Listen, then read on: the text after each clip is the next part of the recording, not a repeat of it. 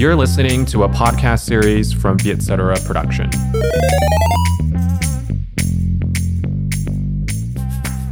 Xin chào các bạn đã quay trở lại với chương trình The Money Date, nơi chúng mình có dịp được hẹn hò với những nhân vật trong và ngoài ngành tài chính để nói về các chủ đề liên quan đến tài chính cá nhân và tiền bạc. Ngày hôm nay chúng mình có vinh dự được mời đến chương trình một nhân vật có thể nói là rất là kỳ cựu trong ngành đầu tư nói riêng hoặc là ngành tài chính nói chung. Đó là anh Đạt Tông, hiện đang là trưởng ban phòng phân tích thị trường của công ty Exness, là một công ty cung cấp và sàn giao dịch các cái sản phẩm tài chính. Xin chào anh Đạt Tông đã đến với chương trình The Money Date. Như thường lệ thì bọn em có khoảng 30 giây cho khách mời để giới thiệu bản thân. Trong cái phần giới thiệu của anh thì anh có thể dùng chữ tiền trong đấy được không? Anh là người rất mê tiền, và đó là tại sao anh quyết định là làm ngành tài chính. Mặc dù trước đó anh học về công nghệ thông tin, tại thời điểm hiện tại và anh nghĩ cho đến khi nghỉ hưu thì anh vẫn là trong cái mảng tài chính và đầu tư này, gắn bó với tài chính đến cuối đời luôn. Team Vietcetera có chuẩn bị cho mình một trò chơi nho nhỏ, kiểm tra kiến thức tài chính của em và anh. Cái trò này thì chúng ta sẽ có hai tòa gỗ ở trước mặt, và để chơi được trò này thì bạn producer sẽ đọc các cái câu hỏi, và nếu mà anh hoặc là em muốn trả lời được trước ấy, thì sẽ rút một cái tấm gỗ ở dưới này và đặt lên trên. Ai đặt được lên trên trước thì sẽ được trả lời trước. Ok, mình sẽ bắt đầu với câu hỏi đầu tiên.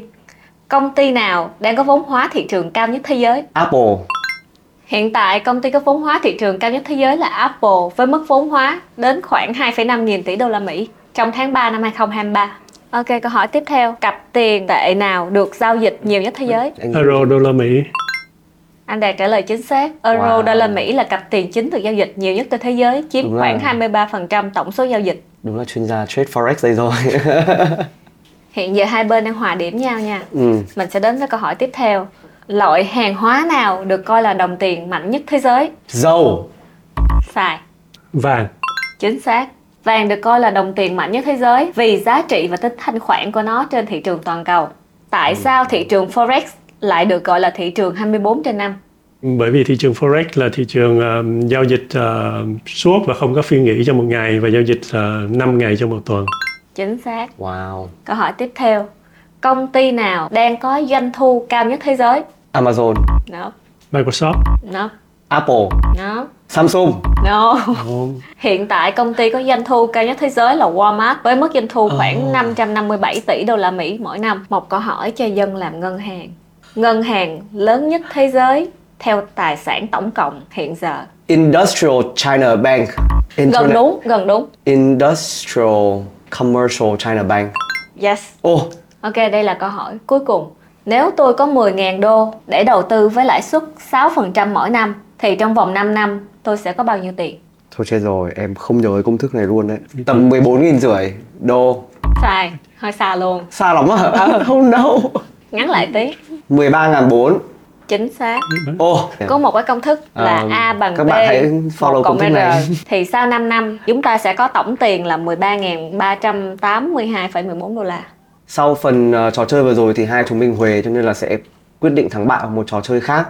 Và chúng mình cũng sẽ vào phần tiếp theo của chương trình luôn. Đó là đầu tiên là tiền đâu.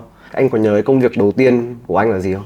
Cái công việc đầu tiên của anh là chắc là vừa mới học xong lớp 12 á. Trong cái thời gian chờ học đại học thì anh có đăng ký đi làm thêm ở một cái công ty gọi là trung tâm ngoại ngữ. Lúc đó anh cũng có cái ưu thế về ngoại ngữ nên anh cũng biết cách bán sản phẩm á. Và anh còn nhớ cái lương đầu tiên đấy là bao nhiêu không? Tháng đầu tiên thì cũng may mắn là anh được theo kiểu là top sale á. Anh được trả commission cũng cao, rồi đấy tầm 750 đô. Như thế nào mà anh quyết định là anh vào học ngành, anh bảo là anh học công nghệ thông tin đúng không? Thật ra anh cũng không học hết cái công nghệ thông tin, học đến năm thứ ba, và cuối cùng anh quyết định là anh sau này anh sẽ không làm coding mà anh chuyển qua học tài chính. Tại vì lúc đấy anh đi du học ở nước ngoài, anh thấy là cái ngành tài chính thì nó có cảm giác là nó có một sự phù hợp của anh. Anh thấy các cái hoạt động ở ngoài thị trường nó khá là nhộn nhịp, nó hay hơn, nó cảm giác là nó thích thú hơn là anh cứ ngồi trong phòng mà anh gõ máy tính á. Và cái công việc đầu tiên của anh ở bên Mỹ là anh làm cho một ngân hàng đúng không? Không, công việc đầu tiên của anh là sau khi tốt nghiệp anh làm cho một cái quỹ đầu tư của Canada mà về giao dịch về chứng khoán ở trên Nasdaq, ở trên sàn giao dịch Nasdaq của Mỹ. Dạ. Thì mang tính chất là giao dịch khá là, người ta gọi là day trading là giao dịch mỗi ngày và em phải đóng lệnh trước khi thị trường đóng cửa, em không được giữ cái lệnh đấy qua ngày. Và em giao dịch rất là nhiều, em giao dịch có thể là 15, 20 lệnh gì đấy, giao dịch trong cái phiên giao dịch từ lúc thị trường mở cửa cho đến lúc mà thị trường đóng cửa, và em phải đóng tất cả trạng thái, không bao giờ em được giữ lệnh sang ngày hôm sau, bất kể là trạng thái đấy đang có lợi nhuận. Hồi đấy là họ cho anh một cái, họ có cho anh một cái khoản tiền cụ thể để đầu tư không? Có, thật ra khoản tiền cụ thể đây nó phụ thuộc vào kiểu như cái performance của mình có improve được mỗi ngày hay không, thì họ sẽ monitor và giám sát thường xuyên mỗi ngày, và quyết định vào mỗi một cuối tháng là em được tăng cái hạn mức hay em giảm cái hạn mức của em. Tại vì giảm hạn mức là bởi vì em vi phạm nhiều quá và em phá vỡ rất là nhiều những cái quy tắc. Hoặc là em thua lỗ nhưng mà em tháng đó em bị tâm lý vân vân, thì coi như sẽ luôn có người giám sát cái việc đó và tự điều chỉnh các cái hạn mức của em để mà phòng ngừa cái rủi ro. Thế cái khởi điểm, cái số tiền khởi điểm mà họ cho anh là bắt đầu là bao nhiêu? Bắt đầu bằng việc em được giao dịch với 100 cổ phiếu. 100 cổ phiếu đấy thì tùy vào mỗi cổ phiếu, nhưng mà ví dụ như chúng ta chỉ chọn một cổ phiếu để giao dịch thôi. Em phải build up từ cái đấy 100 cổ phiếu đấy lên. Và kết quả cuối tháng thì sẽ quyết định là sẽ giao tiếp cho em bao nhiêu cổ phiếu trong tháng tiếp theo.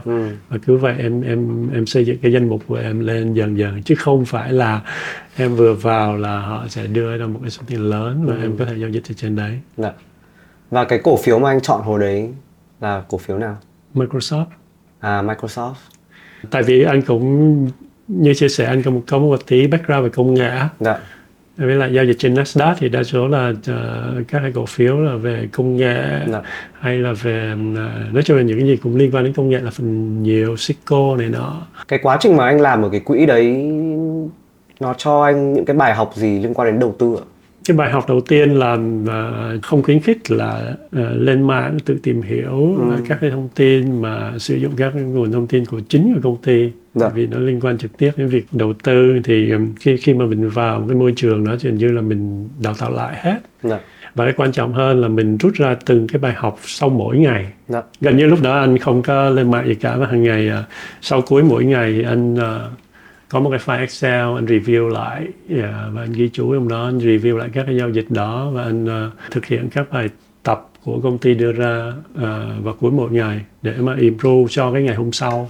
Thế là tinh thần là lúc nào mình cũng phải ready về mặt sức khỏe, tinh thần, để cho ngày hôm sau. Thì mỗi ngày giống như kiểu một cái cuộc chiến khác nhau đối với thị trường. Tại vì công ty bảo là coi như là thị trường ở ngoài kia đối mặt với màn hình của mình là rất là nhiều những cái người mà xuất sắc khác, mà nếu như mình không ở một trạng thái, một cái tâm thế chuẩn bị mọi thứ về mặt tâm lý, về mặt sức khỏe, về mặt kiến thức, thì rất là khó trong cái cuộc chiến đó về mặt dài hạn.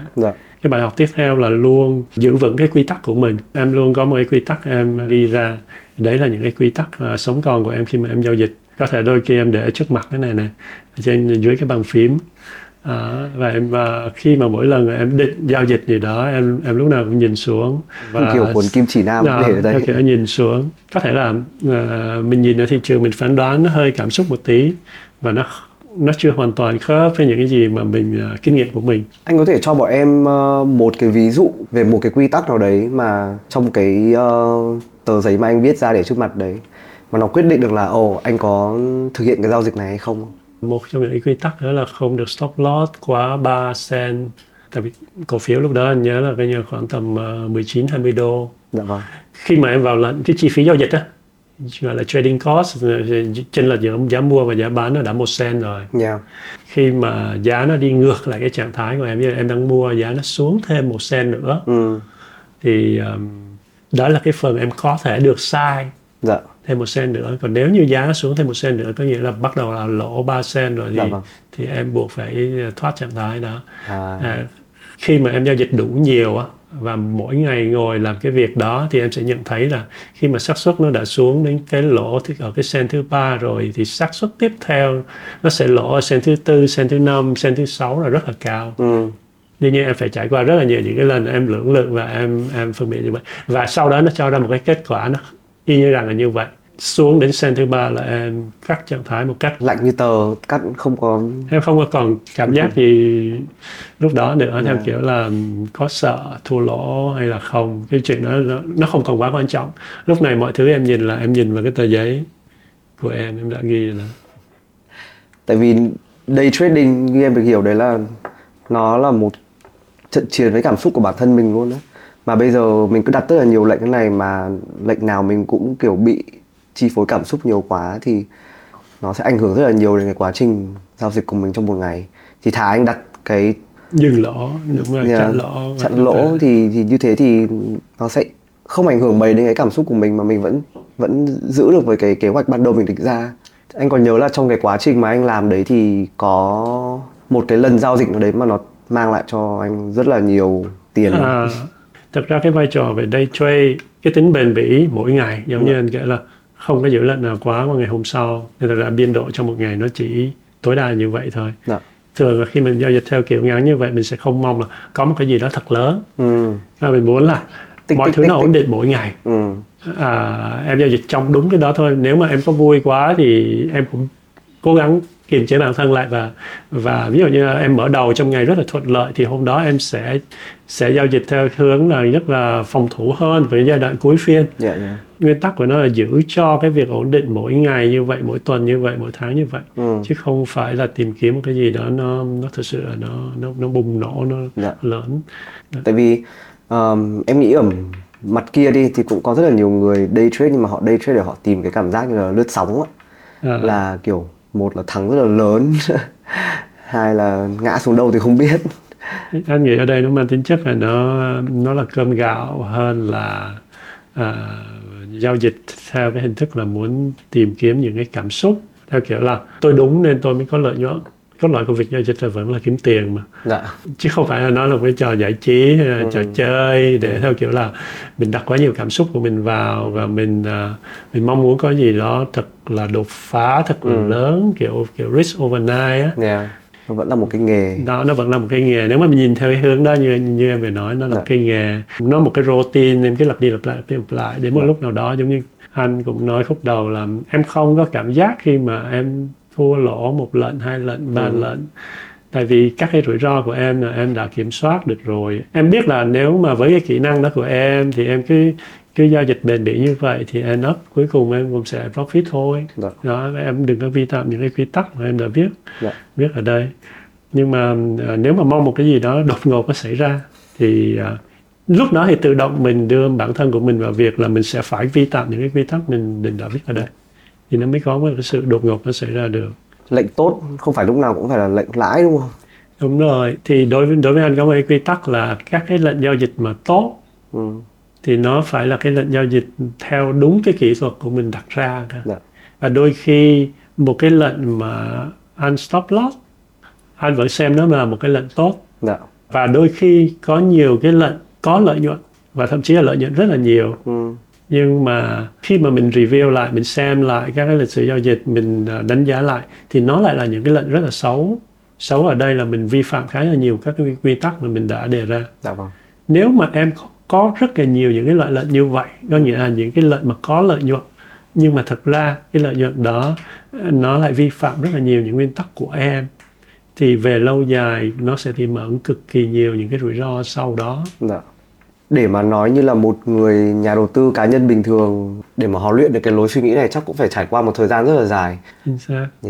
Hiện tại thì anh có những nguồn thu nhập như thế nào? Hiện tại thì anh có những cái nguồn thu nhập là về lương.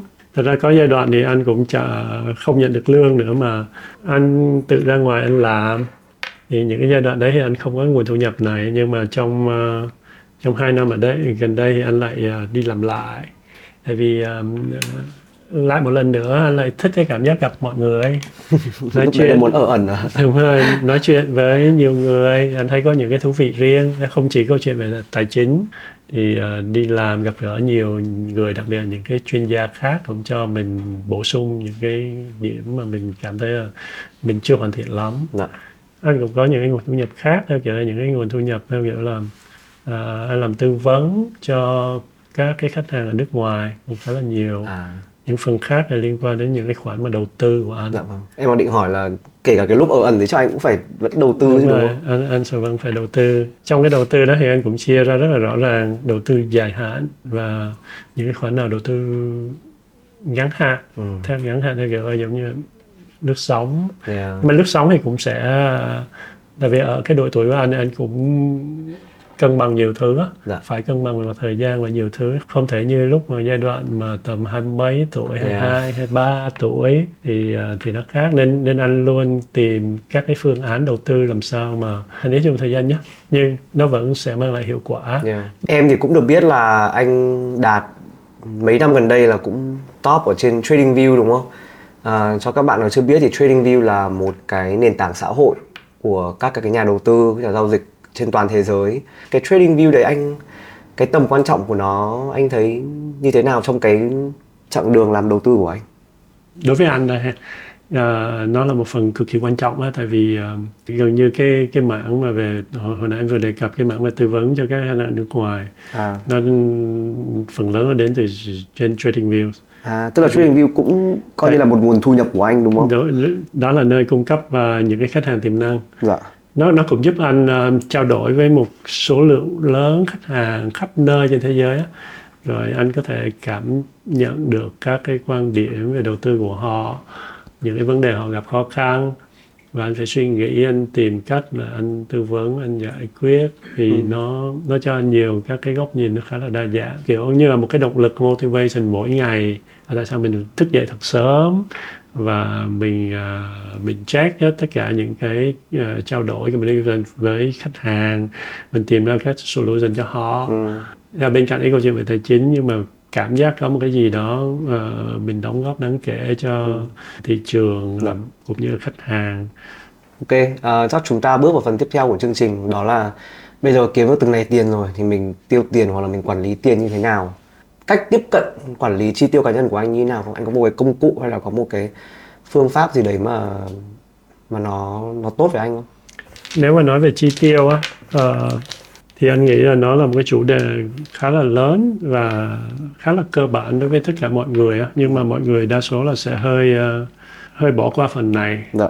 Khi mà phần này nếu mà mình làm không tốt thì nó sẽ ảnh hưởng đến toàn bộ các phần sau luôn. Đôi khi mọi người quên mất là cái vấn đề là mình đầu tư không tốt, đôi khi nó lại gắn liền với việc là bởi vì mình quản lý phần chi tiêu ban đầu không được tốt, và đôi khi mình thiếu hụt những cái dòng tiền trong ngắn hạn và buộc mình phải bán những cái tài sản mà mình đang đầu tư trong dài hạn đi ở cái thời điểm nó hoàn toàn xấu. Đã.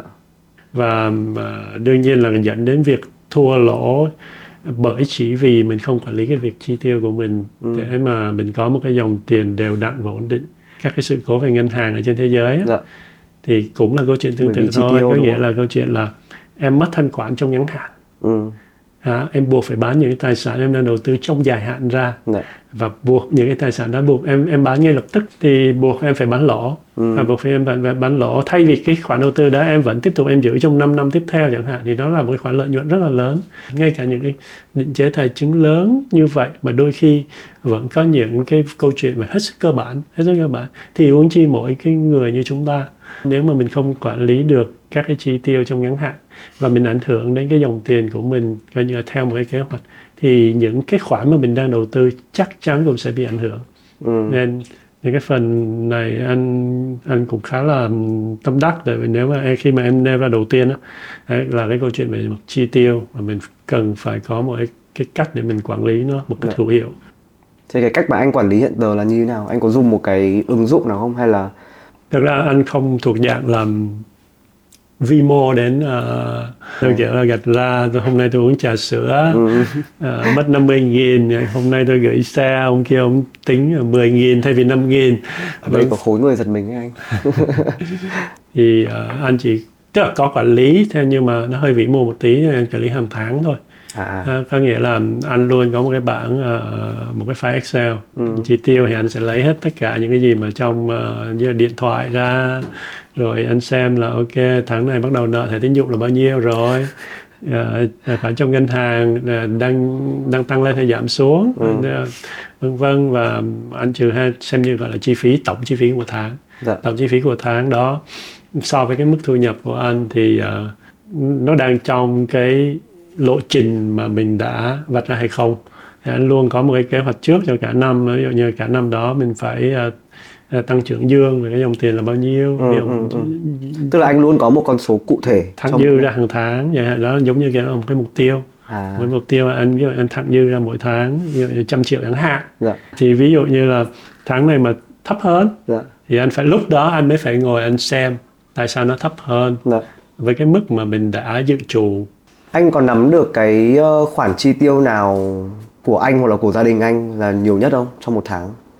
Thật ra các cái khoản chi tiêu lớn nhất ở trong nhà anh thì nằm ở về mặt ăn uống, tại vì vợ anh người nước ngoài á, đôi khi có một số hàng hóa mình phải mua theo kiểu đồ nhập á.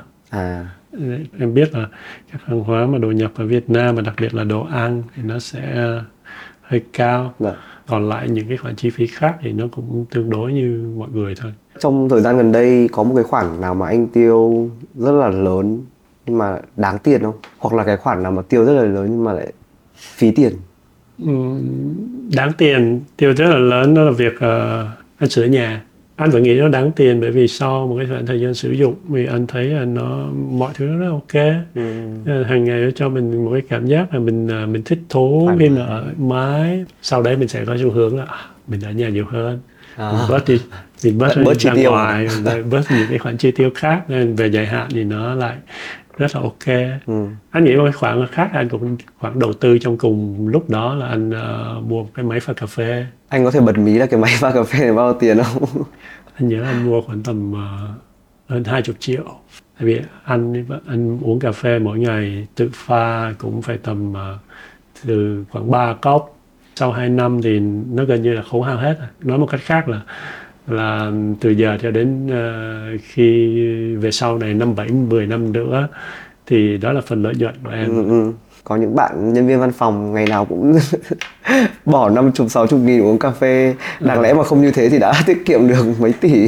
Tụi em trông thì nhỏ vậy thôi, 40 nghìn, 50 nghìn. Nhưng mà ngày nào cũng uống. Nhưng mà nếu như nó thành một cái thói quen của mình là em tiết kiệm những cái khoản nhỏ đó và em tiết kiệm có mục đích thì em sẽ tiết kiệm được cái khoảng 40-50 nghìn đấy đều đặn mỗi ngày. Và khi mà nó trở thành một cái gì nó đều đặn, tại vì trong nguyên tắc đầu tư là nếu mà em có một cái nguồn tiền rất là ổn định theo đến tầm ngày luôn thì quá tuyệt vời. Còn nếu mà bình thường là tháng là cũng là coi như giỏi lắm rồi. Thì những cái khoản mà đầu tư về chuyên môn dài hạn của em cực kỳ hiệu quả. Và như anh Đạt cũng chia sẻ từ nãy đến giờ thì cái câu chuyện chi tiêu nó liên kết rất là chặt chẽ với cái câu chuyện đầu tư và câu chuyện tiết kiệm của mình. Cho nên là sau đây thì em và anh sẽ vào cái phần cuối cùng là để tiền để ra tiền. Em muốn hỏi là bây giờ trong danh mục đầu tư của anh Đạt đó, nó đang có những cái sản phẩm đầu tư nào? Trong danh mục của anh ấy, thì ở cái độ tuổi này anh nghĩ là nó luôn có những cái tài sản an toàn là chiếm chủ đạo. Hiện tại thì anh có bất động sản và anh có cổ phiếu, nhưng mà anh sẽ đầu tư vào danh mục theo kiểu là mua về index, chỉ số. Thì anh sẽ không muốn là mất quá nhiều thời gian vào cái việc ngồi xem từng công ty. Anh sẽ refer nắm overall trên tổng cái nền kinh tế thôi. Tại vì cổ phiếu là đại diện cho cái sức khỏe của các cái công ty ở trong một cái nền kinh tế đó. Thì nếu mà cái nền kinh tế nó khỏe mạnh thì về cơ bản thì các công ty ở trên đó cũng sẽ hoạt động tốt và trơn tru. Đặc biệt là những cái công ty mà được giám sát khá là chặt chẽ và các báo cáo tài chính như là thường xuyên hàng quý. Thì anh sẽ nhìn một cách tổng thể là ok, cái nền kinh tế của cái năm đấy hay là những cái năm tiếp theo nó có khả quan, nó có khả thi hay không, có vấn đề gì phía trước hay không, để mà quyết định là có thể giải ngân ở từng cái giai đoạn ví dụ trong năm đấy, hoặc là có thể chờ lại thêm đến cuối năm. Không phải mọi thứ là phải bắt đầu đầu tư vào lúc đầu năm. Thì đôi khi là mình có thể chờ lại, bởi vì mình nghĩ là ok, trong năm nay nó vẫn còn xấu chẳng hạn. Thì khi mà đầu tư như vậy thì em sẽ bớt được những cái cảm xúc đi, có nghĩa là phải mua con này hay là tự nhiên con này giảm mà sao tất cả những con khác nó lại tăng. Em đang ở trong trường hợp đấy. Xong rồi em lại sẽ đi tìm đủ mọi lý do để em giải thích justify cho việc đấy, mà em quên mất cái gốc là đầu tư. Tại vì bản chất là khi mà mình đầu tư cổ phiếu mình phải nhắm với những cái chu kỳ và tầm 7-10 năm trở lên. Tại vì khi mà thị trường vào cái nhịp tăng thì nó sẽ tăng rất là nhanh. Nhưng mà đôi khi cái nhịp mà nó đi ngang hoặc thậm chí nó điều chỉnh lại, nó có thể kéo dài tầm 1-2 năm. Và nếu như mình mất kiên nhẫn trong cái thời gian đấy, hoặc là như anh nói đầu buổi là em giải quyết không tốt cái vế đầu, ở đây là cái phần quản lý chi tiêu, thì em buộc phải bán tài sản của em đang tích lũy trong 1-2 năm thị trường nó đi ngang hoặc là điều chỉnh xuống đấy. Đó. Thì để giải quyết cho cái câu chuyện về ngắn hạn, về chi tiêu hay là em không quản lý tốt phần đấy, đúng không? Thì thường là chúng ta sẽ phạm đúng một sai lầm cơ bản nhất ở chỗ đó, là bán những cái tài sản dài hạn để đi, để chi trả cho những cái khoản mà mang tính chất rất là ngắn hạn. Trước cái buổi nói chuyện ngày hôm nay thì em có hỏi ChatGPT là trong cái năm 2023 này, cái thời điểm mà nền kinh tế thế giới nó có nhiều những cái sự bất ổn, thì ba cái sản phẩm đầu tư mà một người nên bỏ tiền vào lúc này là ba sản phẩm nào, và nó cho em ba sản phẩm. Em có đoán được là ba sản phẩm nào không? Có thể là ChatGPT họ sẽ nói là vàng, nó gộp chung là kim loại đấy, trái phiếu, đúng rồi ạ, cái chỉ số, đúng rồi, cái chỉ số. Đấy là ba cái mà nó nói đến. Bây giờ nếu mà có một cục tiền 100 triệu đồng rơi vào tài khoản anh sẽ phân bổ cái số tiền đấy vào những cái kênh đầu tư như thế nào?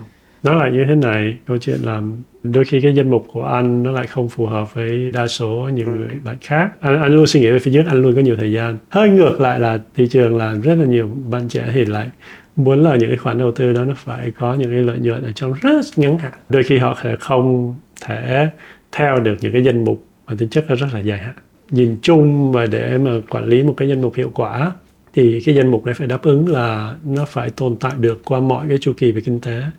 Ví dụ như tại thời điểm này là chu kỳ gì? Chu kỳ lạm phát cao, tăng trưởng coi như là đang cao nhưng mà có dấu hiệu là bắt đầu hạ nhiệt. Trong đầu tư thì nó cũng giống như là nó có 4 mùa, xuân hạ thu đông. Mỗi một cái phần tư của đang mùa xuân hay mùa hạ, mùa thu, mùa đông, thì ví dụ như có chu kỳ là lạm phát cao nhưng mà tăng trưởng nó đang dần giảm xuống, tăng trưởng giảm. Bắt đầu sang là chu kỳ là lạm phát bắt đầu giảm và cái tăng trưởng cũng đang giảm luôn. Thì để sang một cái chu kỳ khác là coi như là lạm phát giảm nhưng mà tăng trưởng tăng trở lại. Rồi quay lại cái chu kỳ là bởi vì tăng trưởng tăng trở lại nên lạm phát sẽ tăng, và tăng trưởng coi như là cũng sẽ tăng nhưng mà ở đâu đấy gần cuối của đoạn đường. Cái danh mục đầu tư của em á, phải sống được ở trong tất cả những cái chu kỳ kinh tế đấy. Khi mà em có một cái danh mục mà để gọi là danh mục 4 mùa, phân bổ và cơ cấu nó rất là hợp lý về những cái chu kỳ như vậy, thì em sẽ vượt qua được tất cả những cái giai đoạn của thị trường. Mà câu chuyện 100 triệu của em vừa đưa ra nó rất là dễ, nó cứ off tiếp vào. Cái cách mà em đầu tư cái hàng năm cái như vậy. Anh thì anh thích theo cái trường phái của Ray Dalio, thì bác ấy sẽ đầu tư 30% vào các cái hình thức mà tính chất là cổ phiếu đại diện cho tăng trưởng, nó sẽ tăng rất là mạnh trong cái giai đoạn mà thị trường tăng và bùng nổ. Và trong đó thì coi như là khoảng đâu đấy là tầm 55% còn lại và những cái tài sản mà chung và dài hạn theo kiểu là rất là an toàn, như là trái phiếu. Mà trong trái phiếu thì bác sẽ phải cơ cấu ra những cái khoản trái phiếu dài hạn và những khoản trái phiếu ngắn hạn. Ngắn hạn thì nó sẽ tượng trưng cho cái dòng tiền đó. Khi mà em cần trong ngắn hạn thì trong cái 65% đấy thì em sẽ lấy ra 15%. Là kiểu như cái trái phiếu là 2-3 năm thôi. 2-3 năm em có thể bán được rất là dễ trên thị trường, bất cứ lúc nào để em có thể lấy tiền. Không làm ảnh hưởng đến mấy cái... Không làm ảnh hưởng về cái khoản đầu tư về cổ phiếu kia, cũng như là cổ phiếu về trái phiếu dài hạn kia. Còn lại là khoảng 15% thì sẽ đầu tư vào hàng hóa, commodities. Commodity trong đấy thì có khoảng 7,5%, tức là một nửa danh mục của commodity thì nó là về vàng. Thì nó là phòng ngừa lạm phát. Những giai đoạn này em sẽ thấy cái nhà vàng sẽ... không có cơ hội nó tăng trưởng. Còn lại 7,5%, cái còn lại là những cái khoản gọi là hàng hóa rủi ro cao, tăng giảm biên độ lớn và cũng sẽ tăng trưởng theo những cái chu kỳ về lạm phát tăng, lạm phát giảm, thì trong một cái rổ như vậy thì đó là cái hướng mà anh nghĩ khá là bền vững. Đó là cái cách cấu trúc danh mục không quá khó nhớ. Nhưng mà tức là nó phân hóa đến từng kênh đầu tư luôn đó. Đúng rồi. Nhưng mà cái phần mà trái phiếu đó, cái phần mà trái phiếu mà chiếm khoảng 65% danh mục đó, dạ, thì thường là anh sẽ thay thế bằng bất động sản. À. Tại vì ở Việt Nam thì không quá thực tế cho việc là đầu tư trái phiếu với cái mức độ mà 65% đó, thì anh sẽ dùng một phần trong đó, có thể là 40% đó, trong cái 65% đó cho cái khoản mà ví dụ như đầu tư trái phiếu dài hạn thì anh sẽ đầu tư bất động sản. Tại vì bất động sản, nhưng mà bất động sản là ở dòng tiền, và dòng tiền tương tự như trái phiếu, nó cũng là một hình thức gọi là fixed income. Đúng rồi. Đó, đối với anh là tương tự, thì anh sẽ lựa chọn những bất động sản an toàn, giá mua khi mà mua nó phải ở giai đoạn thấp, và nó sẽ tạo ra dòng tiền ổn định và đều đặn trong dài hạn. Và dài hạn thì anh sẽ có một cái cơ hội là sẽ nhận được cái mức mà tăng trưởng về giá trị của bất động sản đó nữa. Bên cạnh các cái nguồn đó, trong thế thì anh thay toàn bộ cái danh mục về trái phiếu đó bằng bất động sản. Có crypto không anh? Có, thật ra đã có những cái giai đoạn mà anh dùng phải đến 10% tài sản và crypto ở những cái giai đoạn mà thị trường cũng tăng. Trong cái thay vì nhóm 15% kia thì đôi khi lúc đó anh phân bổ đến tận 10% về crypto, thì nó là cái 15% kia cơ bản là em khá là linh động, uyển chuyển đó. Dạ. Nó tùy vào cái trend của market, tùy vào thời thế của thị trường nữa, và em nhanh chóng em nhận ra cái nào là đang tốt, cái nào là không tốt. Nhưng mà toàn bộ các danh mục về nhìn chung cái cơ cấu như vậy thì em phải giữ. Nên 100 triệu như em vừa nói vất vào rất là dễ, 30% này, 30% kia. Còn ví dụ như trong ngắn hạn mà em bảo 100 triệu không mua được bất động sản, ở thị trường Việt Nam sẽ hơi khó. Nhưng mà ở thị trường nước ngoài thì họ sẽ có nhiều các cái quỹ bất động sản theo kiểu là quỹ REITs, hay là em mua những cổ phiếu của những cái công ty bất động sản chẳng hạn, nhưng mà theo hình thức là mua trái phiếu của họ, trái phiếu của công ty này, thì em vẫn giữ cái mức độ an toàn trên một cái tài sản cũng khá là an toàn trong dài hạn. Ở Việt Nam thì vẫn nên thay cái khoản đó bằng một cái khoản gì rất là an toàn mà tạo ra dòng tiền. Đó là những cái khoản tiền gửi. Em chờ những cái thời điểm mà thị trường có lãi suất cao á. Dạ. Ví dụ như tại thời điểm này chẳng hạn, thì em sẽ phân bổ vào cái phần đó nhiều hơn. Và em chờ đợi cho khi mà tổng cái tài sản của em tăng trưởng, và em sẽ từ từ em sẽ mua được cái gì đó nó lớn hơn, em thay dần cái tài sản tiền gửi đấy. Dạ. Anh có lời khuyên nào cho các bạn mà khoản tiền đầu tư của họ có thể là khá là nhỏ không? Anh nghĩ là trước tiên là đầu tư vào chính bản thân mình, dành nhiều thời gian hơn để học những cái kỹ năng, ví dụ như ngoại ngữ này. Có 1 triệu thì mua chứng khoán, nhưng mà 1 triệu mình có thể đăng ký những cái lớp học, mình nâng cao những cái kỹ năng của mình để mình có một cái cơ hội mình nâng cao cái thu nhập. Thì cái thu nhập đó ngược lại nó là khoản đầu tư gián tiếp của em đó. Em vào cái thu nhập của em bằng cách em dùng một số vốn rất nhỏ, ví dụ như mỗi tháng 1 triệu, một năm 12 triệu, nhưng mà sau 1 năm thì các kiến thức về ngôn ngữ của em nó tốt hơn rất là nhiều. Chẳng hạn em sẽ có tìm được cái công việc nó hay hơn, tốt hơn. Thì lúc đó nếu mà cái chi phí của em không đổi nhá, em duy trì luôn cái chi phí không đổi, thì chắc chắn là cái năm sau em phải không dư mỗi tháng 1 triệu nữa, có thể em dư mỗi tháng 5 triệu nữa. Và mình cố gắng tăng cái nguồn thu nhập lên. Sau đó bắt đầu nghĩ đến câu chuyện về đầu tư thì nó sẽ phù hợp. Nhưng mà trong thời gian đó cũng không ai cấm mình trải nghiệm á. Nó kiểu là ok, bây giờ em muốn đầu tư chứng khoán thì em cũng phải biết là mất tiền thì sẽ như thế nào. Nhưng mà cho đến khi mình thật sự sẵn sàng thì mình chỉ nên dành một số tiền theo kiểu là trải nghiệm thôi. Cũng đến đây thì là kết thúc buổi trò chuyện ngày hôm nay của An với anh Đạt. Rất là cảm ơn anh Đạt đã lên chương trình The Money Date và chia sẻ cái đam mê về cái ngành đầu tư của anh và những cái bài học mà anh đúc kết được, cũng như là anh muốn truyền tải qua cho các bạn. Những cái lời khuyên của anh về cái mối liên hệ giữa việc quản lý chi tiêu của mình và cái phong cách đầu tư, hoặc là những cái hình thức đầu tư mà mình có thể làm được nếu mà mình biết cách quản lý chi tiêu của mình. Nó là những cái bài học nó rất là bổ ích cho các bạn nghe ngày hôm nay. Một lần nữa thì em cảm ơn anh đã đến chương trình. Xin chào các bạn và hẹn gặp lại các bạn trong các tập The Money Date lần sau. Cảm ơn nhãn hàng Exness đã đồng hành cùng Vietcetera. Exness, công ty giao dịch tài chính đa tài sản, được nhà giao dịch và các đối tác lựa chọn và đánh giá là nhà tạo lập thị trường dẫn đầu thị trường thế giới về cung cấp thanh khoản và khớp lệnh tốt nhất. Với gần 15 năm kinh nghiệm chuyên nghiệp trong ngành CFD, Exness không ngừng duy trì các điều kiện giao dịch vượt bậc với mức phí giao dịch siêu tiết kiệm, nền tảng giao dịch với các tính năng thân thiện dễ dùng, kết nối đa dạng các loại tài sản tài chính, tiếp cận thế giới tài chính từ trong thế giới của bạn mọi lúc, mọi nơi.